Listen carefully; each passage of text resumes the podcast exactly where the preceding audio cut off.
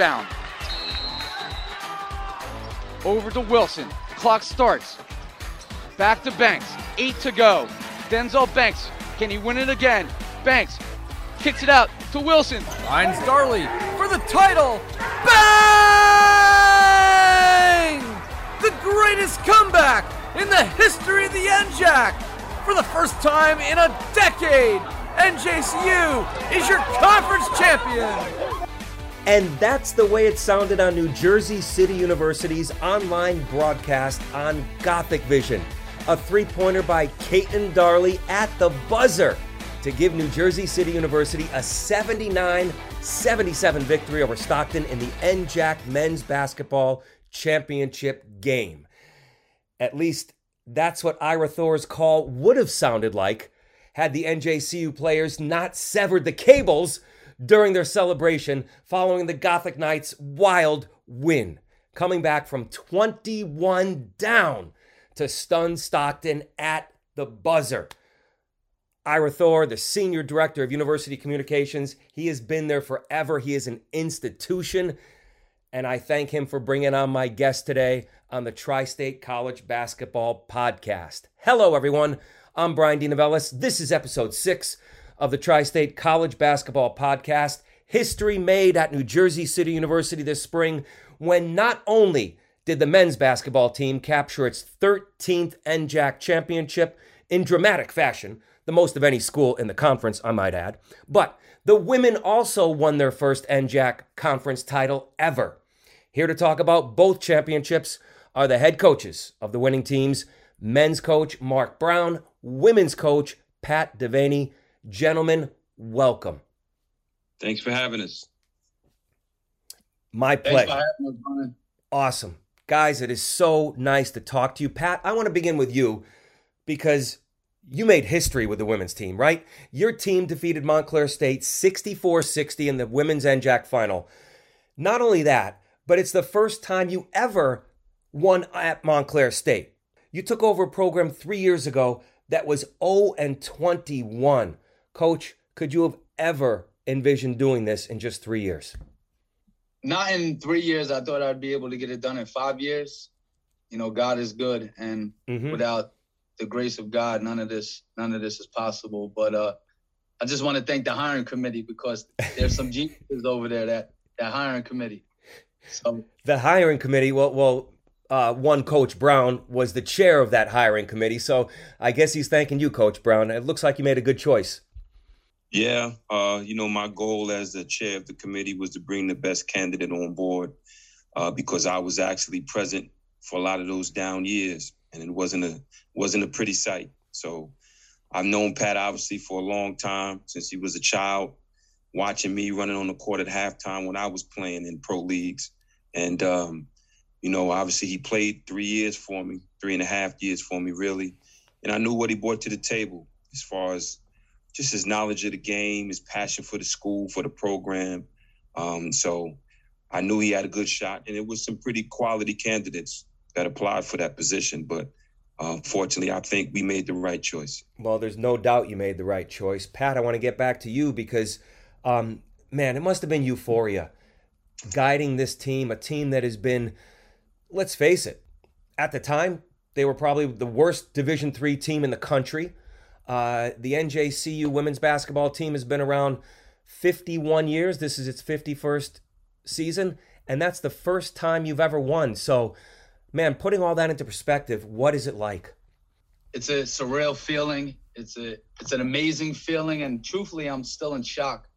I, I remember back in 2008 playing for Coach Brown my first year, and uh, on the men's side, when the girls would play first, a lot of us would just hang out in the locker room and we wouldn't watch the, the women's team play. And I thought that was something that needed to change mm-hmm. because we have so much talent around here. There's no reason why we, we shouldn't be bringing in that kind of talent and winning games and, and putting out, you know, great product for NJCU on the floor. So when I was offered the assistant coach, I believe in 2012, it was something that I was a little nervous about. Didn't know if I should take it, if I should leave St. Pat's, one of the top high school programs in the country, to come over here to try to start something up. But uh, speaking with my dad, speaking with Coach Chris, they thought it would be a great idea to to try to do this and and make this the biggest goal of your life. See if you could help turn it around. And as an assistant coach, I thought we did a, a good job from 2012 to 2015. I believe my our last year, 2015, we won 10 games. I don't know if they won 10 games within the last decade, but uh, we were getting there. And I believe God had another plan for those three years when uh, the previous coach took over. But God, God works in mysterious ways, and God put all the right pieces in place at the right time in 2018. And it's it's just it's a it's an amazing to actually see this happen. It's amazing to see the kids actually buy in, and it's amazing to see NJCU women's basketball program actually winning games and have people talk about them. And it shows that anything can be done if you just put your mind to it and you stay dedicated and you have a vision and you stick to it and you stay persistent and consistent. Anything's possible. It also helps to, you, you're absolutely right. It also helps to have talent, right? Any coach will tell you that. But you did it this year with young talent. That's to me what makes it even more impressive on top of how impressive it is. You started three freshmen, a sophomore, and one senior. That that's like unheard of, unless I don't know, unless you're the Kentucky men's basketball team. yeah, we we were extremely lucky and fortunate to grab some uh, highly talented freshmen. We stayed persistent. We were at every single game of theirs. We were going to practices, and we just tried to stay on them like white on rice. And we were very lucky to grab some highly talented players like Najima Holmes, Damaris Rodriguez, who is a monster, and Brianna Davis, who is a, a rising 17 year old as a freshman, six foot three. I believe she was in the top 20 in blocks this year. And we're just lucky and fortunate to be able to uh, to grab in these really good recruits because if you don't have the recruits and the players, there's no way that you'll be able to be in this kind of predicament situation right now that we're lucky enough to be in. So you know, very lucky we have great assistant coaches over here that work hard, who love the university. Most of most of the people that work on our staff over here are alumni, besides Coach Jalil Taylor. So uh, we're lucky. We got a bunch of people that work here that that love the university. So it's not a job to them. They love what they do. That you're you're amen. You're right about that, Coach. Speaking of talent, Coach Brown, um, NJCU is is one of the model programs. really, like I said before, they've won more NJAC championships than any other program in the New Jersey Athletic Conference with 13. Your dad, of course, was a legend, Charlie Brown. He won five titles, is still the all time winningest coach in NJAC history. And now this is your second title. So, how special is it? And was he there in the stands when you won your second title? Well, let's go with the first question. Super special. Uh, and a little bittersweet because we feel in the last five years I should have three of them. we, lost, we, lost, five years ago, four years ago, on a half court buzzer beater to Ramapo. Uh, up up one with 23 seconds to go. We lost two years ago at home to Rowan, up four with a minute and some change. So this this one felt good it really felt good. You never um, forget the losses, coach, huh? sure don't, man. Sure don't. You know, I'm two and two in, in NJAC finals, and I really, in my heart, believe I should be four zero. Oh, but let's move on. Uh, I'm happy. I'm happy to get this one. Uh, it was special. It was a special night, not only because it was one of the few games that we had a full crew. Uh, you know, we had fans in the stands. There were close to 200 people in the crowd. Uh, so it really was a special night. And as far as my dad, he doesn't miss games. Uh, mm. So he was there.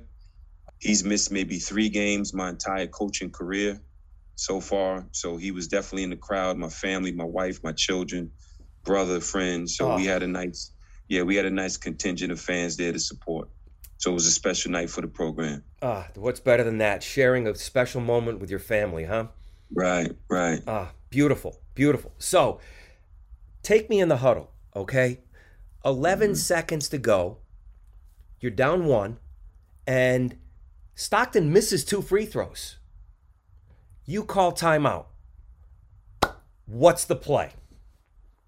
Uh, be honest with you, I had an idea because, like Iris said, Denzel Banks had hit a shot uh, maybe three weeks prior, and I kind of thought that they were thinking that we go to Denzel Banks. So be honest with you, he was really the decoy. Um, the play was a play we run all the time, a high screen and roll, and I wanted Denzel to not force the shot coming off the screen and make an opposite pass to the opposite corner. And if the opposite corner wasn't open, we had a guy flashing up to the three right. for the second shot, so second pass. I mean, they executed the pass, the play, uh, but it was they, they, executed exactly the way we drew it up. So that it worked out, and, and, that doesn't happen a lot because I drop a lot of plays that don't get executed. for so, yeah, for a variety but, um, of reasons, makes you, you know, look good. That's right. It just showed their poise. Uh, it showed their commitment. It showed their poise. It showed their their um, their how they paid attention to detail when it counted the most. And I was just real happy for Caden Darley, who's a local guy who we recruited out of high school, who made the shot, who decided to go another route, realized he made a mistake, and came back to us. So that was big. I've known Caden since he was a junior uh, in high school at North Bergen High School. I recruited him. Uh, his senior year, we went to maybe 13, 14 of his games. Wow. We were real disappointed when he chose to go to Raritan Valley Community College, but he made the call and came back to us. And I was just really happy for him. That that is that is a great story right there. It really mm-hmm. is.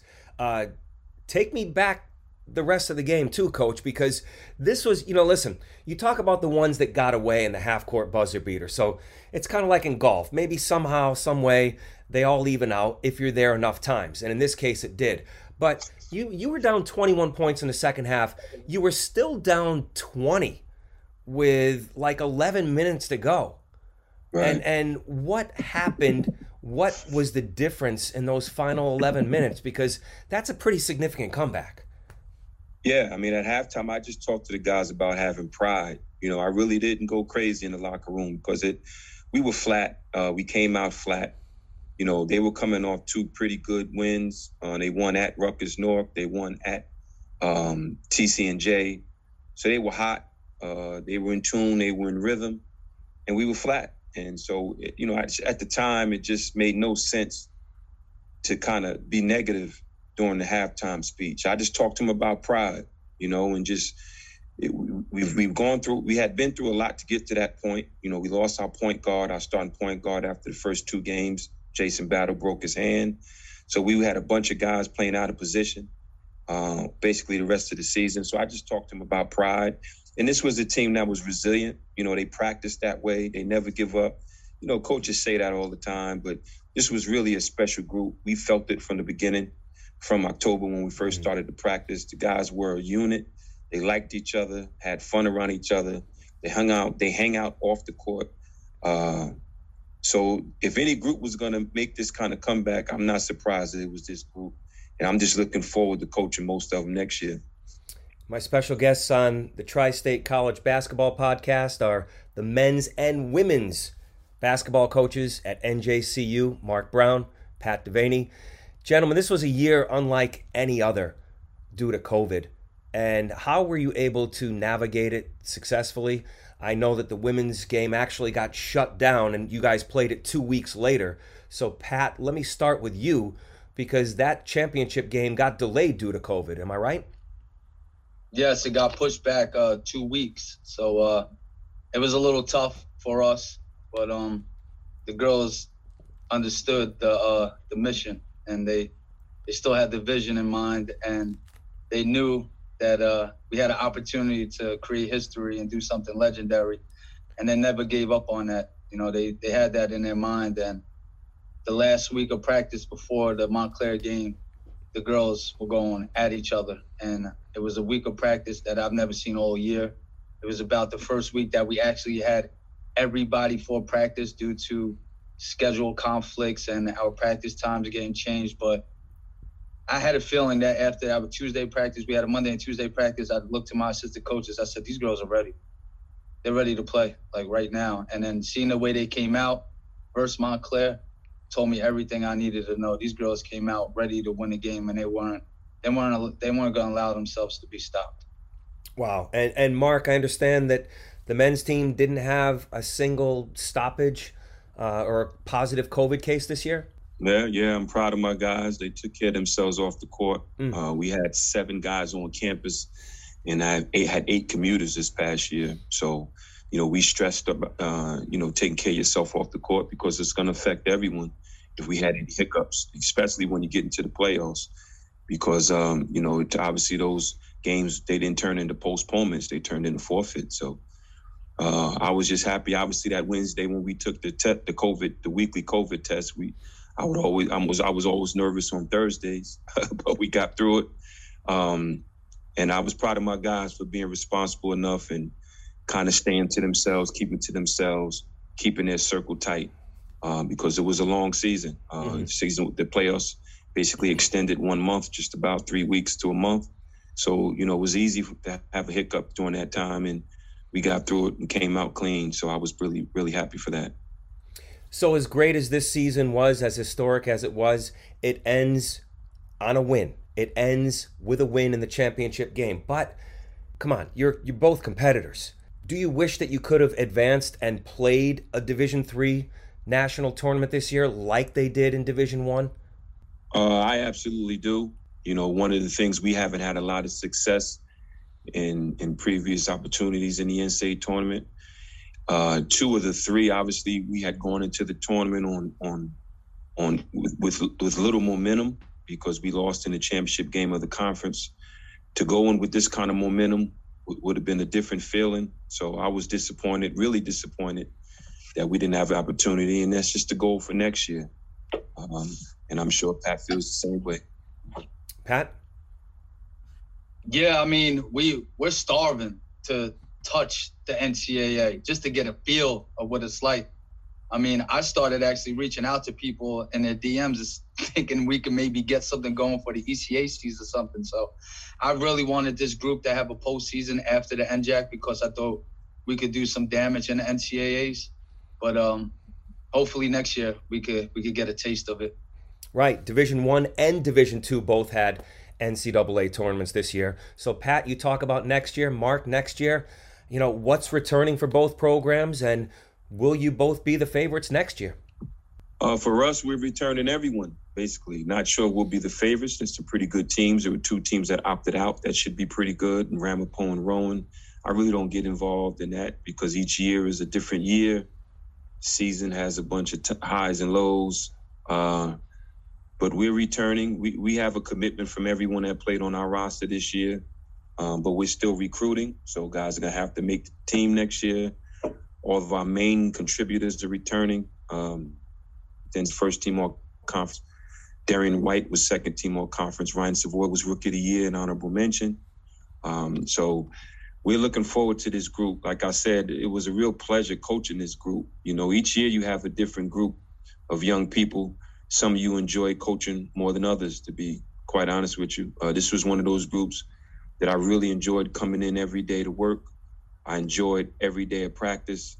Um, very minimal issues off the court. You know, guys are going to class, doing what they're supposed to do off the court as well as on the court.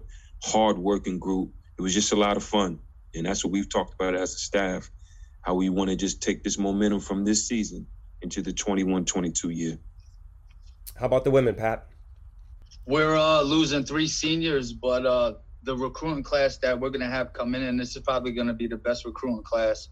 And I know it's it's hard to say because we had Damaris and Najima in our last recruiting class, but this year's recruiting class is looking like the Monstars from Space Jam. and and it, it, it, it's shocking to even say that because it's becoming easier to recruit now. When I first got the job, it was it was a little hard. Now it's it's becoming easier. And like everyone says, once you start winning, people really start buying in and understanding that you could coach, you know the game, and the kids talk and the kids tell everybody how much fun they're having over here and what we're about. So things are going great over here, and I think next year we're going to be a lot, lot better next year. Man, that is so much to look forward to. That is so exciting. The future of NJCU women's and men's basketball programs look very bright. Uh, Coach Brown, before I let you go, I, I, I remember you. All right, we're about the same age. I remember you as, as a player at Siena, and mm-hmm. I re- I remember the 1989 game you played at Siena, you starred there, and you upset uh, Siena. That was the first time Siena was in the NCAA tournament as a Mm-hmm. 14 seed, and you took down mighty Stanford. That is 32 years ago. What do you remember about that? Not trying to date ourselves. what do you remember about that uh, still to this day? It's funny that you, you brought that up because I talked to Mike Deane this morning. My my college coach is Oh, retired down in Hilton Head, South Carolina, and uh, it was just a great experience. It wasn't just the fact that we won the game. It was it was it had some similarities to what we just did because it was a measles outbreak at Siena, and we we had played nine games in empty gyms, including the North Atlantic Conference Championship in the Hartford Civic Center was on ESPN in an empty gym. So that was our first game with fans wow. in nine games. Uh, so we were the underdog, but we had a fearless team. I had always been an underdog in my life anyway, so it just didn't matter. It really wasn't a good matchup uh, for us, Stanford, as far as we were concerned. We were a run and gun team. They were kind of a half court team, and uh, you know we just we just shot lights out that day. Uh, we were excited. We had a bunch of fans that drove down from the Albany area, and we were excited just to be on the court. Never mind being in the NCAA tournament. So it was an exciting time for the program, for me personally, for Mike Deane as a coach, obviously to become a national coaching figure in the country. Mhm. Um, so it was just an exciting time. No question. And you are still the all time leading scorer at Siena with more than 2,200 points. Do your players know that, that your nickname is Showbiz? Most of them do. Okay. Um, you know, uh, thank God for YouTube. Thank God for Ira Thor posting a lot of my highlights on our website.